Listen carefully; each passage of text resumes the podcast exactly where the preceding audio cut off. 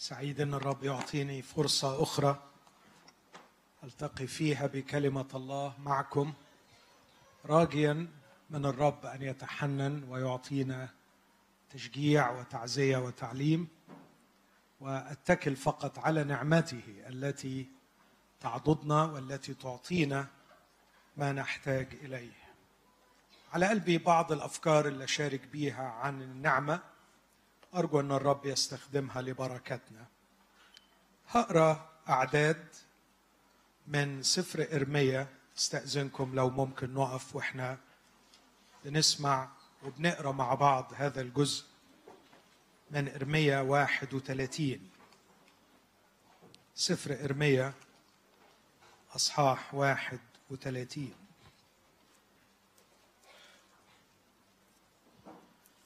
في ذلك الزمان يقول الرب أكون الها لكل عشائر إسرائيل وهم يكونون لي شعبا. هكذا قال الرب قد وجد نعمة في البرية الشعب الباقي عن السيف. قد وجد نعمة في البرية الشعب الباقي عن السيف. إسرائيل حين سرت لأريحه تراءى لي الرب من بعيد ومحبة أبدية أحببتك. من أجل ذلك أدمت لك الرحمة. سأبنيك بعد فتبنين يا عذراء إسرائيل. تتزينين بعد بدفوفك وتخرجين في رقص اللاعبين. تغرسين بعد كروما في جبال السامرة. يغرس الغارسون ويبتكرون. لأنه يكون يوم ينادي فيه النواطير في جبال أفرايم. قوموا فنصعد إلى صهيون إلى الرب إلهنا. لأنه هكذا قال الرب رنموا ليعقوب فرحا. واهتفوا برأس الشعوب سمعوا سبحوا وقولوا خلص يا رب شعبك بقية إسرائيل. ها أنا ذا اتي بهم من أرض الشمال وأجمعهم من أطراف الأرض. بينهم الأعمى والأعرج الحبل والماخض معا. جمع عظيم يرجع إلى هنا. بالبكاء يأتون وبالتضرعات اقودهم أسيرهم إلى أنهار ماء في طريق مستقيمة لا يعثرون فيها. لأني صرت لإسرائيل أبا وأفرايم هو بكري. آمين. هذه هي كلمة الرب. دعونا ونحن وقوف نقدم الشكر للرب من أجلها ونطلب منه باتضاع أن يفتح قلوبنا لها وأن يسكنها فينا بغنى.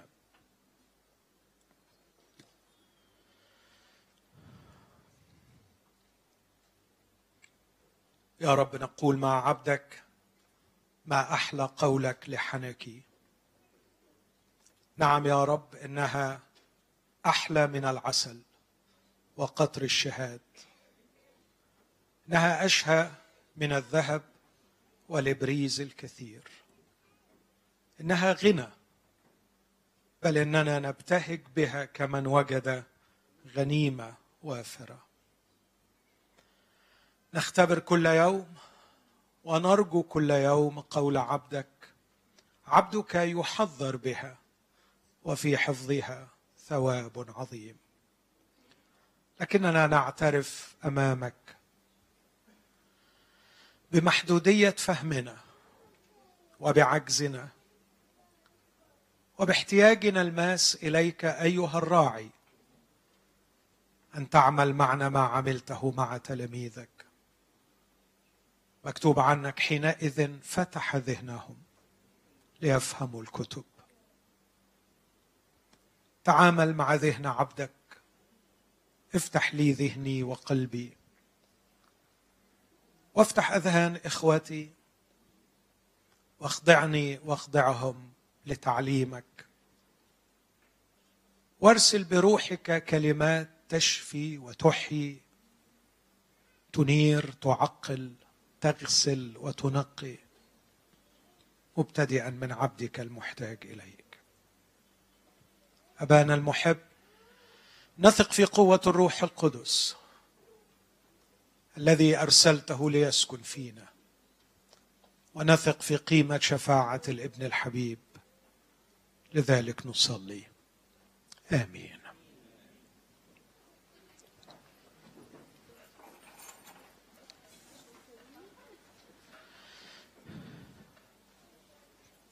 قيل ظلما أن العهد القديم لا يحكي عن النعمة. وهذا ظلم وجهل. فمن يقرأ العهد القديم ويفهمه يجده مملوء بإعلانات عن النعمة. ونحن في شديد الاحتياج أن نتعلم عن النعمة. ولهذا يهمنا أن نقرأ ونتعلم عن النعمة في العهد القديم وفي العهد الجديد. صحيح أن العهد القديم هو العهد الذي سجل قصة فشل شعب موضوع تحت الناموس. فالقضية البارزة هي قضية عجز الناموس. لكن هذا لا يعني ابدا أن إله كل نعمة لم يستعلن بنعمته في العهد القديم. وده اللي هحاول أبينه شوية. ونشوف مع بعض معنى النعمة وجمال النعمة كما ظهرت في العهد القديم. لكن كمان لابد أن إحنا نقول أن النعمة في ملئها وعمقها واتساعها وعظمتها وخلاصها الحاضر والمستقبلي لم تظهر كما ظهرت في شخص ربنا يسوع المسيح في التجسد. الذي قيل عنه مملوءا نعمة وحقا ومن ملئه نحن جميعا أخذنا ونعمه فوق نعمه لكن أعتقد من المهم الا نخسر رؤية قصص النعمة في العهد القديم لأنها مشجعة ومعلمة. على سبيل المثال لا الحصر كم يأسر القلب أن نجد بداية دخول كنعان وبداية امتلاك الأرض؟ تبدأ بقصة عجيبة غريبة كأنها لا تليق بالعهد القديم كأنها لا تتسق بالعهد مع العهد القديم.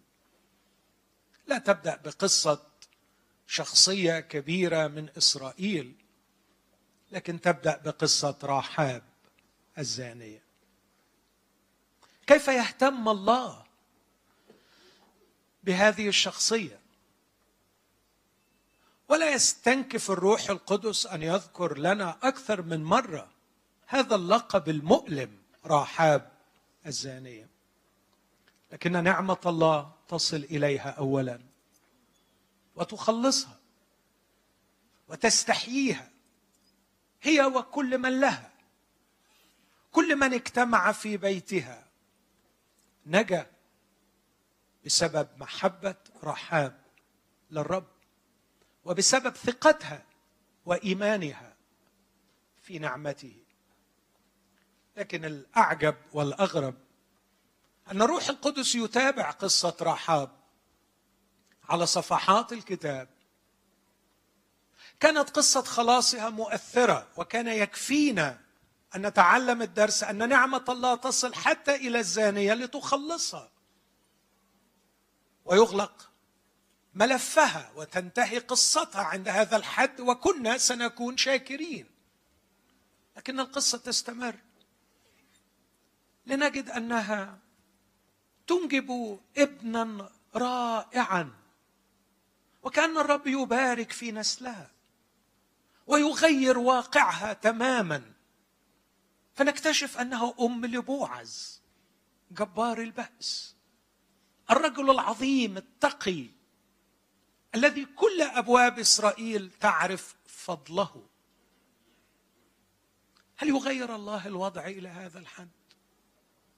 هل يزيل العار ويأتي بالكرامة بهذا الشكل؟ هل من عاشت يكللها الخزي والعار سنينا هذا عددها؟ ينتهي بها الأمر هذه النهاية المشرفة العظيمة حتى أنها تصير أم لبوعز. ولو كانت انتهت القصة عند هذا لكان أيضا هذا إثبات بديع على روعة نعمة الله. لكن القصة تمتد.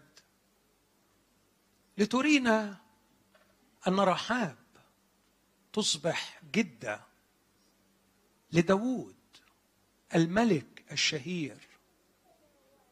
وتمتد القصة عبر صفحات الكتاب. وينتهي العهد القديم. ولا تنتهي قصة رحاب. وإذ بنا عندما نفتتح العهد الجديد وفي أول صفحة منه في سلسلة النسب الملكي. في سجل الملوك.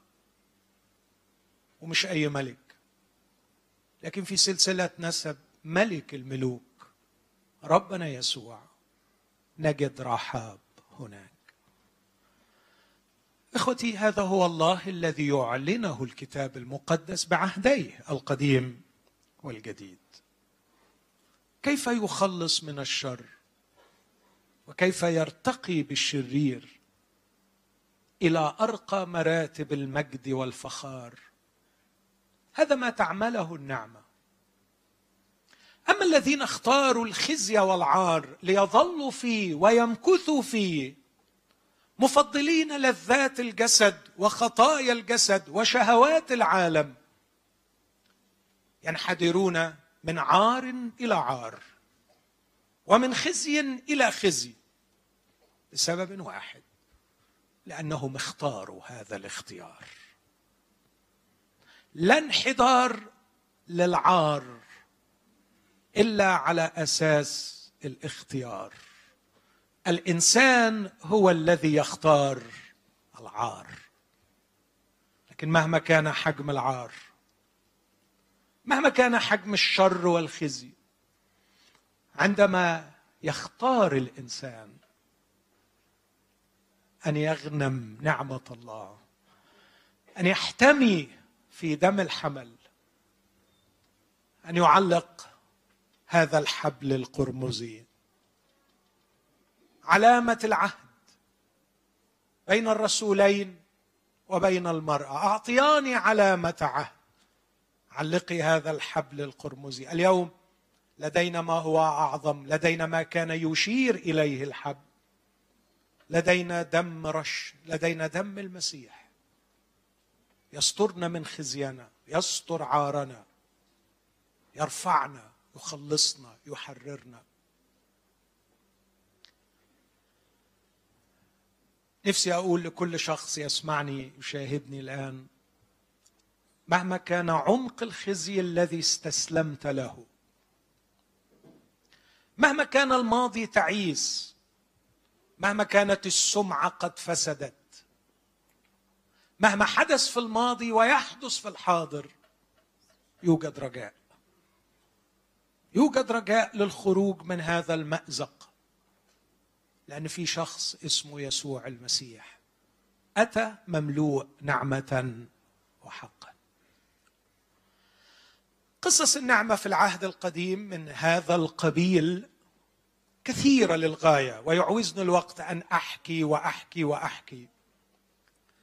لكن ربما قصة شعب إسرائيل أيضا هي من أروع قصص النعمة. لا يوجد شعب أنعم الله عليه بامتيازات مثل ما أنعم على هذا الشعب. ولا يوجد شعب نجس اسم الرب كما فعل هذا الشعب. وده مش كلامي لكن كلام كلام العهد القديم بأقلام يهودية بأقلام أنبياء إسرائيل.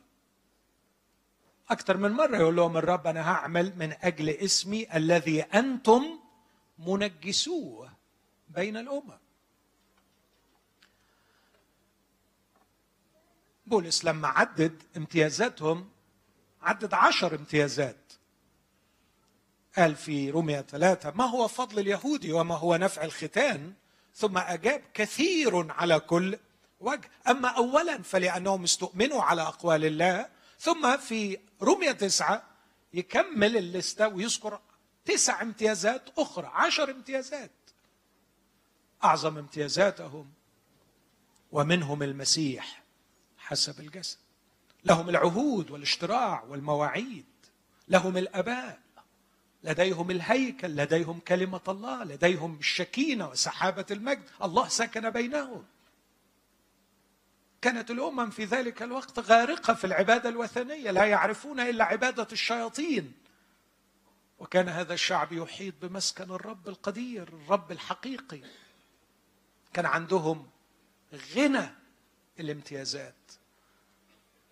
لكنهم عبدوا الأوثان في الهيكل. ونجسوا هيكل الرب بالزنا من الكهنة. لا يمكن أن ننسى فضيحة أولاد عالي الكاهن. كيف أنهم كانوا يفعلون الشر في داخل بيت الله. قصة هذا الشعب قصة مخزية للغاية. كثير من المسيحيين يعتزون جدا بقصة حزقية الملك الذي صنع الرب معه آية وشفاء لكنهم لا يدركون أنه في سنين شفائه في السنين التي أمده الرب بها. للأسف الشديد زاغ قلبه وابتعد عن الرب بعد الشفاء العظيم. وكان أكبر دليل على زيغانه انه استخدم نعمة الله علشان يبهر الناس.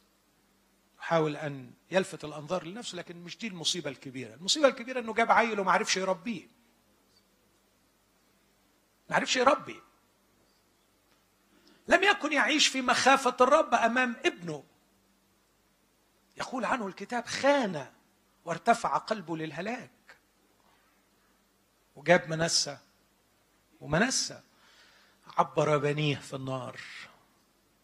وزاد عن كل ملوك إسرائيل في الشر. فعمل وثن في داخل الهيكل. هذه قصة شعب إسرائيل. الحقيقة العهد القديم بيعثر الكثيرين في قراءته لأنهم مش واخدين بالهم من المدخل اللي المفروض يدخلوا منه. المدخل إن الرب يريد أن يسجل لنا قصة خزي وعار وفشل. كيف أن الإنسان يحتاج إلى مخلص؟ وإن الله يعطيه امتيازات كثيرة لن تخرجه من المأزق الأخلاقي الذي سقط فيه بالسقوط في الخطية. دي قصة العهد القديم قصة العهد القديم هي قصة أسوأ فشل في التاريخ لكن أعظم رجاء أنه سيأتي مخلص. 332 نبوة في العهد القديم تتنبأ عن مجيء هذا المخلص. ده غير الرموز والإشارات والقصص التي تبث الرجاء في قلوب اليائسين بأنه يوم سيأتي النسل. الذي فيه تتبارك جميع قبائل الأرض. كانت قصص العهد القديم تحكي وتشير إلى هذا الرجاء يوما. سيبرز كوكب من يعقوب. يوم سيأتي قال عنه يعقوب لخلاصك انتظرت يا رب. لم يكن يوسف هو مخلص العالم لكن كان مجرد رمز ضئيل يبث الرجاء في القلوب أنه عندما يعم الموت وتستحكم الحلقات علينا في خطايانا نكتشف أنه أرسل أمامهم رجلا ليخلص ويستبقي حياة لكل الأرض. لكن أعتقد أن النعمة تظهر أيضا بشكل بديع في قصة هذا الشعب. فهذا الشعب على الرغم من شره وعلى الرغم من أنه كان شعب موجود تحت الناموس لكنه أعطى الله فرصة أن يظهر النعمة. وأنا أعتقد أن الجزء اللي قريناه يكشف بشكل جميل عن نعمة الله. اللي احاول أبص عليها بصه يعني سريعة وأنتقل إلى بعض تعاليم العهد الجديد. في ذلك الزمان الذي لم يأتي بعد فهذا زمان مستقبل. هذه نبوه من إرميا النبي يتنبأ عن مستقبل هذا الشعب. ونحن نعلم أن هبات الله ودعوته لهذا الشعب هي بلا ندامة وأن خزيهم وعارهم وشرهم لا يعطل نعمة الله. فماذا ستفعل نعمة الله معهم في ذلك الزمان؟ ده اللي احاول أجاوب عنه. وإلا استفيده مش عشان ألم بتاريخ إسرائيل ما يلزمنيش كتير. لكن اللي يلزمني كتير ونص هو إله إسرائيل. الذي تكشف قلبه في معاملاته مع هذا الشعب. في ذلك الزمان يقول الرب أكون الها لكل عشائر إسرائيل. وهم يكونون لي شعب لما بقرأ العبارة دي مش عارف أقول إيه أقول له يا طولة بالك يا طولة بالك يا نفسك الحلوة ممكن أعرف أنت أنت أخلاقك دي شكلها إيه؟ ممكن أفهم قلبك ده شكله إيه؟ أنت لسه ناوي تكون لهم إله ده أنا فاكر الكلام ده. من مئات السنين يوم ما خرجتهم من أرض مصر وعملت معاهم إحسان يخزي اللي ما بيختشيش. وقلت لهم حملتكم على أجنحة النسور وأتيت بكم إلي. تكونون لي مملكة. كان أكون لكم إلها وتكونون لي شعبا. بس تحفظوا وصاياي. خانوك وخزوك وكسروا قلبك بدل المرة مليون. لسه بتقول أكون إلها لهذا الشعب. يا طولة بالك. يا عمق نعمتك. إخوتي خلوني أقول من الآخر إذا كان في حد بيسمعني غرقان في خطاياه وقرفان من روحه إذا كان ربنا غفر لشعب إسرائيل يبقى لازم يغفرك إذا كان ربنا طاق الشعب ده وقبله ومستعد إنه يكون ليه إله بعد كل الرجاسات اللي عملوها يبقى ما فيش خاطي حالته تستعصي على نعمة الله. أنا ما أعتقدش إن في حالة في كل التاريخ البشري اسمحوا لي أقول كلمة حالة قذرة من النجاسة قد حالة شعب. إيه تاني شر ما اتعملش؟ هذا هو الشعب الذي بكى عليه يسوع. وقال لهم كم مرة أردت وأنتم لم تريدوا. لكن تخيل إن في وعد بيقول أكون لهم إله. مفيش تفسير غير إن قلبك ملوش زي. مفيش تفسير غير إنك حلو قوي. مفيش تفسير غير إنك منعم أبعد جدا من خيالاتنا. أنا كنت فاهم إن كبرها كبرها قوي سبعين مرة سبع مرات. لكن ده أنت واضح إنك أكتر حتى من سبعين مرة سبع مرات. أنت غني في الرحمة. أنت غني في النعمة. الله الذي هو غني في الرحمة. من أجل محبته الكثيرة التي أحب. يا لعمق غنى الله. يا لعمق غنى الله. وطول أناته ولطفه وعلمه. يا لعمق غنى نعمة الله. لا عذر لك إن كنت تبقى في اوحالك ولا تأتي إلى إله بهذا الشكل. لسه بعد خبرة سنين هذا عددها. لسه بعد مئات السنين من الشر والفساد من محاولة الاسترجاع والعصيان لسه عنده استعداد. أكون الها لكل عشائر إسرائيل. يا حبيبي ما أحلاك. وهم يكونون لي شعبا. إرميا بيقول هكذا قال الرب. قد وجد نعمة في البرية الشعب الباقي عن السيف. إسرائيل حين سرت لأريح. العبارة دي جديرة بأنها تتحفظ. وأنا بعتبر أن العبارة دي ذهبية لكنها اتظلمت لأن جارتها اللي بعديها مشهورة أكثر منها. جارتها اللي بعديها عدد ثلاثة محبة أبدية. أحببتك من أجل ذلك أدمت لك. دي الآية اللي الناس كلها حافظاها لكن الآية اللي قبليها مظلومة معاها. بص الآية دي بيقول إيه؟ قد وجد نعمة في البرية.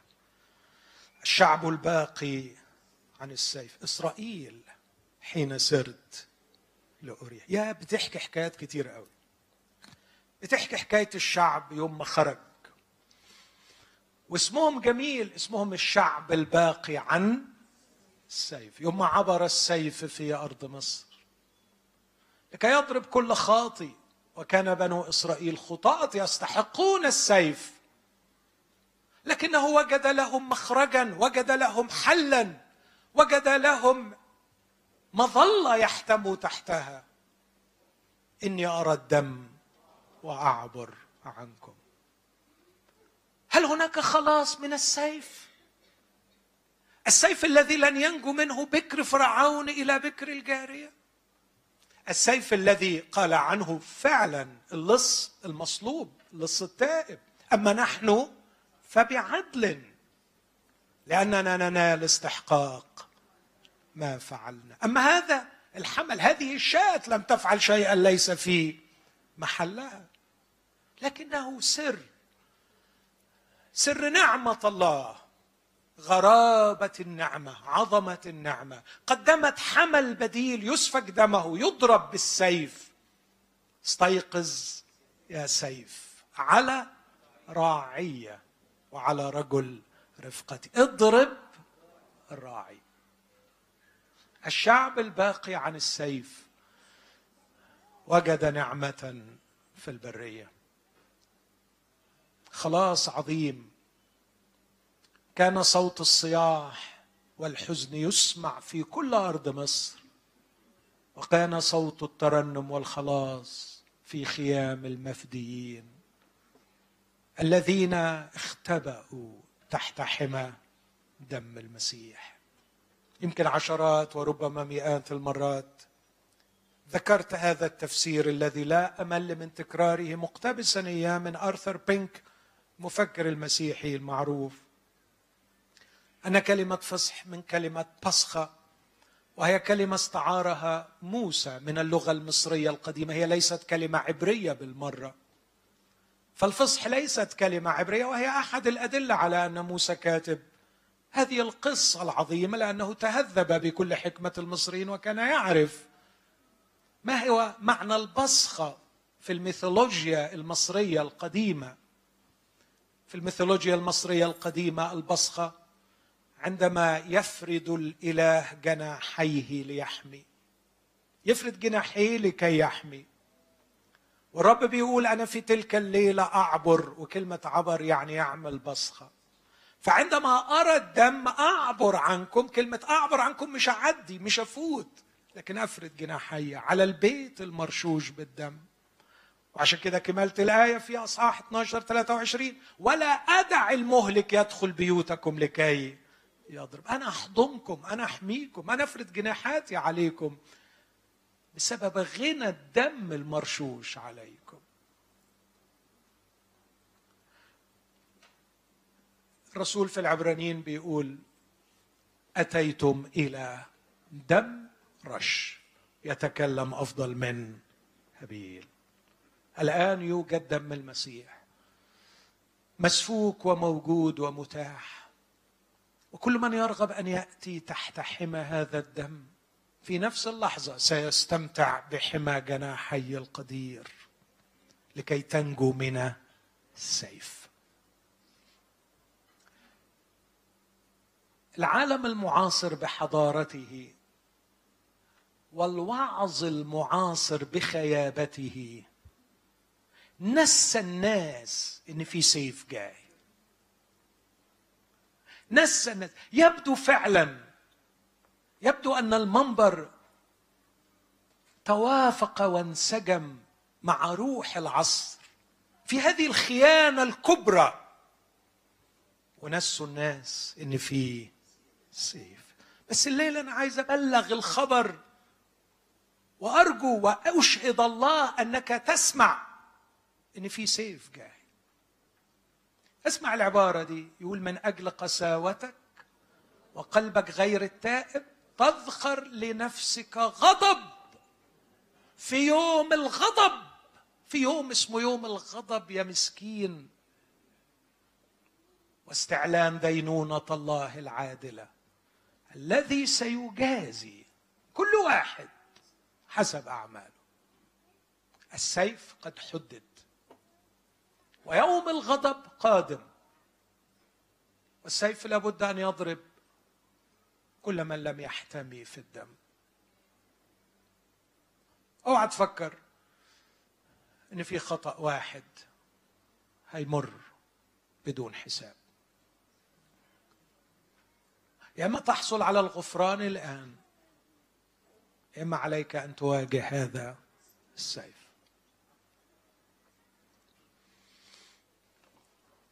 أشهر واحد في تاريخ الفلسفة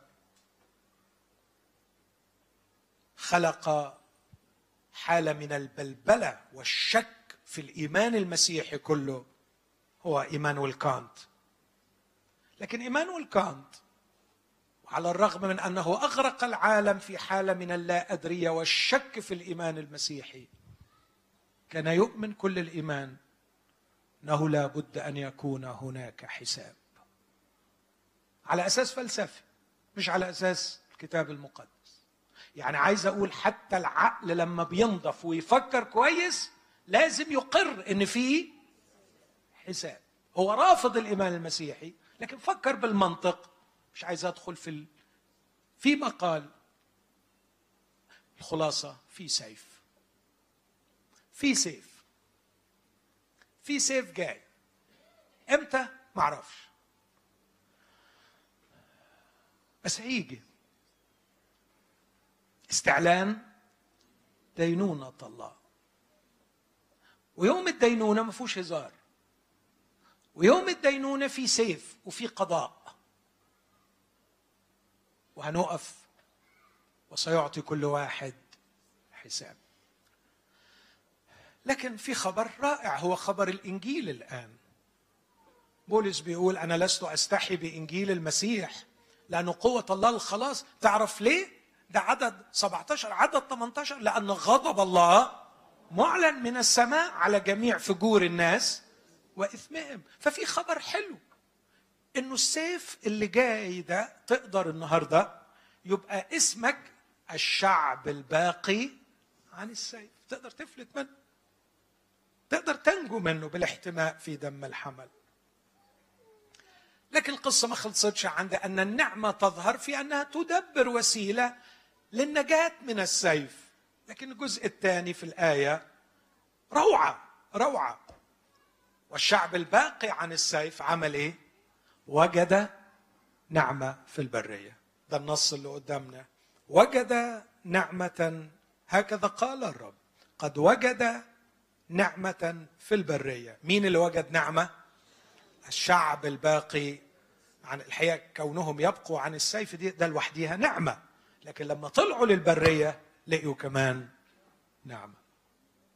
وجدوا نعمة مستنياهم. وآه يا أخي الحبيب لو الرب يفتح قلبك وتفهم إنه هذا قلب الله قلب الله اللي ما بيتغيرش. قلب الله اللي ظهر مع إسرائيل في البرية هو اللي بيظهر معانا النهارده. وعلى فكرة بريتنا مش أسهل من بريتهم هي كلها برية. بس زي ما الشعب ده وجد نعمة إحنا كمان سنجد نعمة. لا ده إحنا بقى عندنا حاجة اسمها عرش النعمة. وفي عرش النعمة يقول نتقدم بثقة لكي ننال رحمة وإيه؟ ونجد نعمة. في البرية وجدوا نعمة. ما طلبوهاش. بس جات ما قدروهاش بس استمرت. احتقروها بس ما تخلتش عنهم. وهي دي النعمة. هقول تاني ما طلبوهاش ولا كانوا يحلموا. كل يوم السماء تمطر خبز. نعمة مش كده؟ ولا مش نعمة؟ نعمة. عايشين برحمته. عايشين بأمره. عايشين بأنه كل يوم يقوتهم. لو منع رحمته ونعمته يوم الناس دي كلها تموت. ومية في وسط البرية. وحماية من العقارب والحيات وما أكثرها في البرية. وعمود نور عمود نار في الليل وعمود سحاب في النهار. تخيل في الشمس الرهيبة دي يقعدوا الناس اللي بيدوروا على ركنة لعربياتهم لما يكون بيركن في الظهر يقعد يدور على حتة. ظل ده اذا لقي اذا لقي تخيل بقى يجي عمود سحاب ثقيل ضخم ويروح واقف في وش الشمس يفرش الدنيا كلها. ظلة لكي لا تضربه الشمس في النهار. يحميهم يقوتهم يعتني بهم. ثيابهم لم تبلى أرجلهم لم تتورم. حملهم الشعب الباقي عن السيف وجد نعمة في البرية كانوا يسخرون ويستهزئون ويتذمرون وعشر مرات جربوه في البرية لكنه استمر يغدق عليهم بالنعمة. لكن الجزء الثالث من الآية أيضا جميل. مش بس الرب نجاهم من السيف الرب عالهم في البرية والشعب وجد نعمة لكن يقول حين سرت لأريحه حين سرت لأريحه عبارة غاية في الروعة. كان الفكر الإلهي إنه يريحهم ما ارتاحوش. ما ارتاحوش مش لأن ربنا رجع في كلامه. ما ارتاحوش لأنهم فقر بعيد عنكم. فقر فعلا. سقطت جثثهم في القفر مش لأن ربنا رجع في كلامه لكن لعدم إيمانهم. شافوا كل الخير ده وبعدين لما طلعوا شافوا الأرض قالوا لا هياكلونا الناس دول. ده الرب طلعنا بمكر علشان يقتلنا. بص الغبا لما يركب. قلت لكم طب ما كان سابكم هلكتوا في مصر. حين سرت وانت بنفسك اللي ماشي؟ هو بيقول حين سرت. يعني معقول انت ممكن تمشي معايا عشان تريحني؟ لا طبعا. طب وانت فاضي؟ وانت هتاخدنا واحد واحد؟ يقول يا حبيبي ما أنا كبير قوي أنت مش واخد بالك. يعني معقول تمشي مع كل واحد فينا عشان تريحه شخصيا؟ أيوه حبيبي عشان أنت مخك قد كده شايف الدنيا قد كده فتحس إن دي كبيرة لكن مش كبيرة عليا. ما زمان موسى اقرأ الحكاية. قال له أنت بتقول كلام يدخل العقل. أنا 600 ألف اللي, اللي أنا ماشي وسطيهم غير النساء والأطفال وعايشين في الصحراء وتقول لي أوكلهم لحمة. شهر من الزمن. معقول الكلام ده؟ هو ده كلام يدخل عقل؟ يعني ملايين المؤمنين هتمشي مع كل واحد لوحده كده؟ وتاخده في رحلة لوحده؟ عشان تريحه هو لوحده؟ لا يا حبيبي. ربنا قال لموسى وموسى ده اللي بيعرف طرق الرب وحبيبه وصاحبه لكن برضه حسها كبيرة. قال له سترى أيوفيك كلامي أم لا؟ أري لك. هل تقصر يد الرب؟ وصدق الرب واتكسف موسى. حين سرت لأريحه موسى صدق إن الرب بيسير بيهم. في يوم من الأيام الرب حب يعمل امتحان قال له موسى هبعت معاك ملاك. قال له لا. لا. دي ما تلزم ليه؟ ملاك وحش. حد لاقي يا موسى؟ ملاك يمشي معاك. في حد لاقي ملاك؟ قال له لا. موسى كان فهم. والرب يقول له اصلك بص يا موسى أنت شعب صلب الرقبة. فأنا ما ينفعش أمشي معاك. قال له لا لأن إحنا شعب صلب الرقبة. أنت الوحيد اللي تنفع معانا. ده الملاك يقصف رقبتنا من أول يوم. صدقوني. مش هقول. خلاص. بس أنتوا فهمتوا. لولا إنه هو اللي ماشي معانا. مش ملاك. لكانت ثلاث أرباع الرؤوس اللي قدامي دي طارت من زمان. حدش يزعل مني. بس نفسي نحس يا طول أناته يا عمق نعمته. فموسى قال له لا إن لم يسر السيد في وسطنا لا تصعدنا ملاك ما ينفعش معانا. والرب هو حابب هو بيرغب في كده. هو كان بس بيمتحنه. قال له وجهي يسير فأريحك. حين سرت لأريح أنا بستغرب منه إنه بعد مئات السنين لسه فاكر الحاجات دي وبيقولها. بصراحة أنا لو منك دي ذكريات هباب ما حدش يحب يفتكرها. أنت إزاي بتفتكر الكلام ده؟ دول وروك الأمرين في البرية. بس بيحب. وفي نفس السفر في أوله يقول لا ذكرت لك غيرت صباك. ومحبة خطبتك وذهابك ورائي في البرية في أرض غير مزروعة. هذا هو قلب إلهنا. إسرائيل يقول تراءى لي الرب من بعيد. نعمة أنا بعيد. أنا بعيد قوي لكنه تراءى لي من بعيد. إن بعدي لم يمنعه عن أن يتراءى لي. أنا في غاية البعد والشر لكنه تراءى لي من بعيد. كل كلمة تتحفظ في الجزء ده. بيحبني من قبل ما أنا حبيته. من غير ما أفكر فيه. كنت بعيد قوي ومش سائل فيه ولا بفكر فيه. لكن هو تراءى لي من بعيد. وقال لي إيه؟ اسمع الكلام اللي بيقوله. قال لها محبة أبدية أحببتك. من أجل ذلك أدمت لك الرحمة. الجو كله نعمة ورحمة. وجوهر النعمة والرحمة هي المحبة. خلوني أعرف ثلاثة بسرعة. المحبة هي نشاط طبيعة الله. سهل التعريف. المحبة هي نشاط طبيعة الله. يعني إيه نشاط طبيعة الله؟ يعني معلش عذرا في في التشبيه اللي مش دقيق ومش كويس بس عشان كأن في زرار on و off أول ما تحط on يعني الجهاز بينشط فبيطلع الحاجة بتاعته. ربنا منين ما ينشط يطلع محبة طول ما ربنا on ما بيطلعش غير لأن الله محبة. حتى في القضاء طبعا. بس مش وقته دلوقتي. أثبت أن القضاء هو واحد من أعمال محبة الله.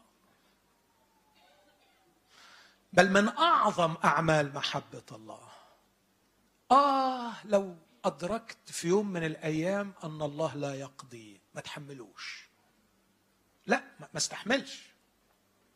آه لو تخيلت أن الله تخلى عن الإنصاف تخلى عن العدل تخلى عن أن يقضي للمساكين وينصف البائسين. آه لو تخيلت أن الله هيسيب الشر ومش هيقضي عليه. لا لا أحتمل. إذا كان محبة لابد أن يقضي. لكن نشاط محبة الله عفوا نشاط طبيعة الله ممكن تظهر في مشهد كله شر بنسميها نعمة. فالنعمة هي نشاط محبة الله في وسط شرنا في وسط خطايانا. نشاط محبة الله نحونا ونحن ساقطين في الخطية. لما وقعنا في الوحل لم يكف عن أن يكون محبة. لكن ظهرت محبته بشكل جديد لم تظهر من الأزل لأنه لم تكن هناك خطية. عندما جاءت الخطية وسقطنا في وحل الخطية نشطت محبة الله ومد يده بل غاص في حمأتنا لكي يخرجنا. فعرفنا أن نشاط المحبة في وسط أوحالنا ليخرجنا منها اسمه نعمة الله. عشان كده بنقول إحنا مخلصون بالنعم. لكن نشاط طبيعة الله في مشهد الاحتياج هو الرحمة. عندما نكون محتاجين معتزين مكروبين متضايقين تنشط محبة الله لتسد الاحتياج. ونشاط محبة الله في مشهد الاحتياج اسمه رحمة. فالرحمة تتكلم عن واحد عاجز. هناك احتياج هناك عجز. وهو بيربط الثلاثة ببعض بيورينا مشهد النعمة في البداية حتى وإن كان لم يذكرها لكن اللي سبق واللي ذكرته كله نعمة. وبعدين يقول النعمة دي نابعة من محبة ومحبة أبدية. وهذه المحبة الأبدية ليست فقط تظهر في مشهد الشر لكن تظهر في مشهد العجز والعوز. فأدمت لك الرحمة. محبة أبدية أحببتك من أجل ذلك أدمت لك الرحمة. لكن كمان يقول لها سأبنيك بعد. سأبنيك بعد. فتبنين يا عذراء إسرائيل. أكثر شيء بشوفه في الناس اللي بقعد معاهم بشوف إن الخطية هدتهم بتهد. لكن فعلا قصة الخلاص هي قصة شفاء وأيضا بناء. ورسول بولس كان شايف كده إنه عمله كخادم للمسيح يقول كبناء حكيم بنبني لأنكم أنتم فلاحة الله وأنتم بناء الله. فأنا أوعدك بنعمة الرب إنك إذا جيت للمسيح مهما كان حجم الهدد في شخصيتك معرفش إيه اللي اتدمر معرفش مين جرحك ومين هدك الرب قادر إن هو يبنيك. وهذا من مطلق النعمة. بص الوعد وعد جميل في كلمتين. أتمنى إنك تحفظه. سأبنيك بعد. سأبنيك بعد. يعني على الرغم من كل الهدد اللي حصل أنا هعمل إيه؟ سابنيك سابنيك وعندما ابنيك ستبنين. ولا يوجد عائق يمنعني. لا مش بس ابنيك تتزينين بعد بدفوفك. وتخرجين في رقص اللاعبين في فرحة حقيقية صادقة. فرحة من القلب. كثير المؤمنين النهارده حزانه نادرا ما بشوف مؤمن فرحان. بيحاولوا يفرحوا لكن مش فرحانين. وأنا مستعد أبص في عينيهم وأثبت لهم إنهم مش فرحانين. بيحاولوا لكن مش فرحانين. لأنه للأسف صاروا لا يعتمدوا على عمل الله في داخلهم لكن على الظروف من حولهم.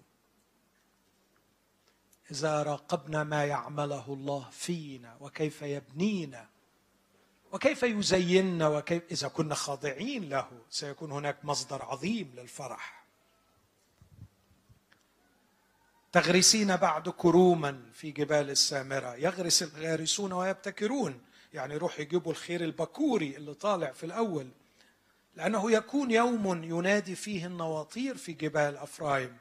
قوموا فنصعد إلى صهيون. إلى الرب إلهنا. أصبح اسمها مرتبط بالرب. اللي يروح لها بيروح للرب.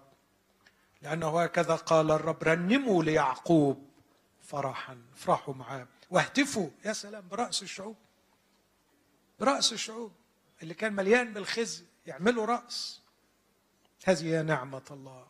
سمعوا سبحوا وقولوا خلص يا رب شعبك بقية إسرائيل فيستجيب هو ويقول ها أنا ذا اتي بهم من أرض الشمال أجمعهم من أطراف الأرض بينهم الأعمى والأعرج الحبل والماخض معا. مهما كانت الأحوال والعاهات التي تركتها فينا الخطية يستطيع أن يشفينا ويبنينا. جمع عظيم يرجع إلى هنا. لكن العبارة اللي جاية دي كانت في يوم من الأيام سبب استنارة ليا وتعليم. أتمنى أنه الرب ينورها قدامنا. بالبكاء يأتون. وبالتضرعات أقودهم. أسيرهم إلى أنهار ماء في طريق مستقيمه لا يعثرون فيها. الحياة التي لا تبدأ ولا تستمر بالتوبة المؤلمة الحقيقية لا يمكن أن تعرف معنى الفرح. بالبكاء يأتون. الناس دول جربوا معنى التوبة. وأكثر حاجة من الحاجات اللي ناقصة في الأيام السوداء التوبة. مفيش توبة. مفيش تغيير الفكر تجاه الشر والخطية. الشر والخطية لسه حاجات ملزه بس إحنا الحقيقة أولاد ناس ومبطلينها عشان ما نزعلوش. عارفين التوجه ده؟ يعني إحنا جايين على نفسنا وما بنعملش الغلط علشان خاطره بس إن شاء الله يقدر بقى ويجوز لنا البنات ويشغل الولاد ويجيب لنا كده حاجات كويسة. ادينا اهو مبطلين خطيه هذه حماقة. إذا لم يتغير الفكر من نحو الخطية وأعرف أن الخطية شر ومر سأظل بين الحين والآخر أنقب لنفسي ابارا مشققة. لا تضبط معها مرة واحد من رجال الله مش فاكر اسمه قال الشخص الذي لا يزني ليس هو الذي لا يزني لكن الذي لا يزني هو الذي لا يزني عندما تتوفر له كل الظروف لكي يزني. الطاهر مش اللي بيزني اللي ما بيزنيش. لكن اللي ما يزنيش حتى لو كانت كل الظروف متاحة إنه هو يزني. لكن النهارده الخيابة والعار إنه بس تتوجد الفرصة يطب ويقول إنه مؤمن ويقول إنه مولود من الله. ما تغيرش المفهوم من ناحية الخطية. الخطية مش متعة أنا محروم منها وحارم روحي منها عشان خاطر ربنا. لو أنت شايف الخطية كده لا حبيب قلبي ما تحرمش روحك منها. روح عب من الخرنوب وكل مع الخنازير. روح. اوعى اوعى تكون بتبطل الخطيه جميلة في ربنا. اوعى تفكر بالفكرة الغبية دي. الامتناع عن الخطية مش جميلة في ربنا. الامتناع عن الخطية لأنك تبت. يعني غيرت فكرك. يعني أدركت أن الخطية سرطان أن الخطية مرة. يقول لها اعلمي أن تركك الرب إلهك شر ومر. حتى متى الغباء يسود ونظل نقول على الشر خير وعلى المر حلو وعلى الظلام نور. طول ما أنت لسه فاهم إن الخطية براقة وجميلة بس أنا من أدبي واخلاقي مش هعملها. ده غباء. وهتطب هتطب لأنه مفيش توبة حقيقية. التوبة إنك تكرهها لأنك عارف إن عاقبتها مرة إنها في النهاية تلدغ كالحية. تلسع زي الافعوان أنا مش عبيط علشان أقع فيها. إنها خدعة. إنها مكيدة. مكيدة الضلال. لا يسقط فيها إلا الغبي. لا يسقط فيها إلا الأحمق. أما من يزني بامرأة فهو أحمق عديم العقل. لكن اللي لسه شايف إنه يعني أهو أبو نحاول علشان خاطر برضه الوضع خطية كامنة في القلب. وهتجيبك هتجيبك. لكن الناس دول يأتون بالبكاء. بكاء التوبة الحقيقية. بولس بيقول للإخوة في كورنثوس أنتم تبتم توبة حقيقية. أقرأ لكم العبارات دي عشان تشوف التوبة الحقيقية بتعمل إيه. التوبة الحقيقية مش مش كلمتين بقين كده يتقالوا يا رب سامحنا أنا الخاطي. لا التوبة الحقيقية عمل إلهي عظيم في في العقل وفي القلب يغير الفكر. في كورنثوس الثانية أصحاح سبعة الرسول بيقول لهم أنا حزنتكم أنا بكيتكم أنا وجعتكم ومش ندمان. مع إني تألمت إني وجعتكم لكن عدد ثمانية في كورنثوس الثانية سبعة. لأني وإن كنت قد أحزنتكم بالرسالة لست أندم. مع إني ندمت فإني أرى تلك الرسالة أحزنتكم ولو إلى ساعة. الآن أنا أفرح لا لأنكم حزنتم بل لأنكم حزنتم للتوبة. لأنكم حزنتم بحسب مشيئة الله. لكي لا تتخسروا منا في شيء. لأن الحزن يأتون بالبكاء. لأن الحزن الذي بحسب مشيئه يعني اليومين اللي فاتوا دول كان في في ذهني فكرة مش حلوة يعني. كان نفسي أوعظ وعظه بعنوان أحقر من يهوذا. أحقر من يهوذا. بس مش متجرأ أوعظها لغاية دلوقتي. عايز أقول إنه إنه ان يهوذا أشرف من ناس كتير اللي خير له أن لو كان لم يولد. تعرف ليه؟ لأن يهوذا لما عمل النجاسة وعمل الشر وخان الخيانة راح شنق نفسه. لكن في ناس بتعمل خيانة دلوقتي وبتروح توعظ وبتطلع ترنم. التوبة الحقيقية هي كالآتي. اسمع. يقول فإنه عدد 11 فإنه هو ذا حزنكم هذا عينه بحسب مشيئة الله. كم أنشأ فيكم من الاجتهاد بل من الاحتجاج بل من الغيظ تخيل بل من الخوف بل من الشوق بل من الغيرة بل من الانتقام. تخيل؟ طبعا الكلام ده كله بيعملوه في بعض ولا بيعملوه على روحهم؟ لا على روحهم طبعا. يعني أطبق السبع حاجات دول. أقول إنه التوبة الحقيقية خلت الشخص خلاص يقرر إنه يكون مجتهد. مجتهد. اجتهاد. ابني امبارح قال لي عبارة حلوة. تعلمت منها حاجة. قال لي تعرف يا بابا بحس إنه أول لحظة لما بفتح عيني الصبح كأن الجسد محطوط on والروح محطوطة off وإذا سبت روحي هيقعد طول اليوم الجسد on والروح off قلت له صدقني صح يا ابني. وده كلام الرب يسوع. الروح نشيط والجسد ضعيف. الجسد مش عايز الصح. لأنه محطوط دايما on على الغلط. قلت طب والحل؟ قال لي بقعد أعافر لغاية ما أحط الروح اون قلت له برافو عليك. أيوه هو كده. هي أول لحظات اليوم محتاجة معافرة محتاجة جهاد أن تلتقي بيه عشان تحط الروح وإلا غلبان هيفضل الجسد طول اليوم دايس عليك بمرمطك. وأنت مش قادر تقف على حيلك. كم أنشأ فيكم كم أنشأت فيكم من الاجتهاد. اجتهد في أول لحظات اليوم إنك تبقى أن في العلاقة معه. لكن كمان يقول مش بس احتجاج. بحتج بيحتج على مين؟ على نفسه. إيه الغبا اللي أنا عملته ده؟ إزاي أنا عملت كده؟ إزاي أنا اتصرفت كده؟ إزاي أنا هعمل كده؟ إزاي اتصرفت بهذا الشكل؟ متغاظ بل الغيظ بل الخوف بل الشوق للنقاوة والطهارة بل الغيرة بل الانتقام الانتقام من نفسي.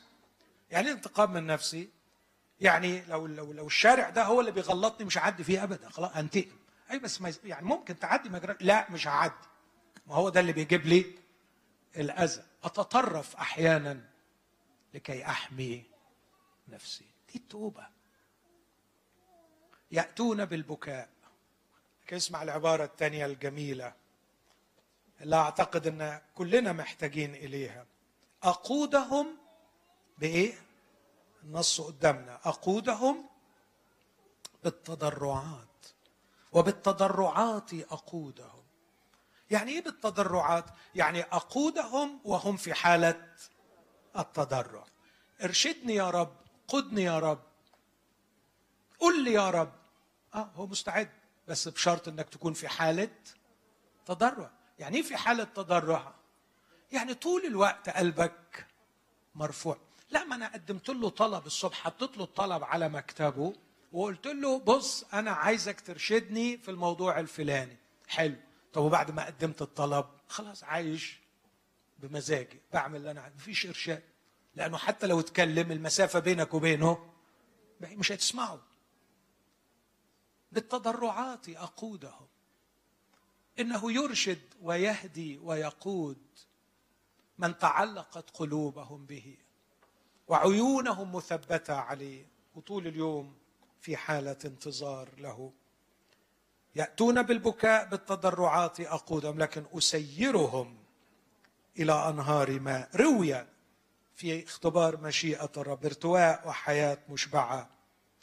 ثم أخيرا يقول في طريق مستقيمة لا يعثرون فيها لأني صرت لإسرائيل ابا وأفرايم هو بكري. هذه بعض الدروس عن نعمة الله في العهد القديم. لكن إذا أردت أن أنتقل للعهد الجديد يكفي أن أقول بعض العبارات. الكتاب سجلها كأغنيات أغاني جميلة. أرجوكم تقروا الأجزاء اللي هأشير إليها دي. أفسس اثنين من عدد واحد لعشرة. مرتين يكرر فيها لأنكم بالنعمة مخلصون. خلاص عظيم لأعمال صالحة. قد سبق الله فأعدها لكي نسلك. يسيرنا في طريق مستقيمه إلى أنهار ماء. خلاص بالنعمة. تيتوس اثنين ممكن تقرأ. اقرا الاصح كله وهو عمال يتكلم عن الأخلاق الراقية اللي المفروض يتميز بيها العجائز الرجالة الستات الشباب الشابات كله على أعلى مستوى من الأخلاق. وبعدين يدي تفسير لده كله. يقول ليه يقول لأنه لأنه قد ظهرت نعمة الله. نعمة الله المخلصة ظهرت. عشان كده لازم نعيش الأخلاق الراقية دي. ظهرت لجميع الناس معلمة إيانا أن ننكر الفجور والشهوات العالمية ونعيش بالتعقل والبر والتقوى في الزمان الحاضر. تعقل مع نفسنا بر مع الناس تقوى مع الله. دي النعمة. لكن كمان هناك أغاني للنعمة. كيف كيف تحفظ؟ أنا أنا بسميها النعمة المعيلة. النعمة اللي تعلنا. قال له تكفيك نعمتي. اللي يقول له تقوى أنت يا ابني بالنعمة. النعمة اللي تخليني أنا ما أنا كما يقول بولس أنا ما أنا بنعمة الله. لولا نعمته ما كنتش أكون أنا. أتمنى أن الكلمات اللي قلتها دي تكون رسمت ولو صورة بسيطة عن إله كل نعمة. الرب يدعوك يدعوك مهما كان الشر والخطية لكي تستمتع بهذه النعمة. وما تنساش العبارة دي. وجد نعمة في البرية الشعب الباقي من السيف. إذا جيت للرب إذا جيت للرب تنجو من السيف وتجد في البرية نعمة. هو مش هيغير البرية يخليها جنة. هتفضل برية بس هتلاقي فيها نعمة. وأنا اعتقادي برية مع نعمة أحسن من جنة من غير نعمة. خلونا نقف كلنا نقدم له الشكر أو تطلبه. تطلب نعمته وتطلب خلاصه. وتستمتع به قبل أن يأتي السيف قبل أن يأتي يوم الغضب. غمض عينيك بينك وبين الرب وارفع قلبك ليه وقول له استرني بدمك واغفر خطيتي وانعم علي لاستمتع بنعمتك.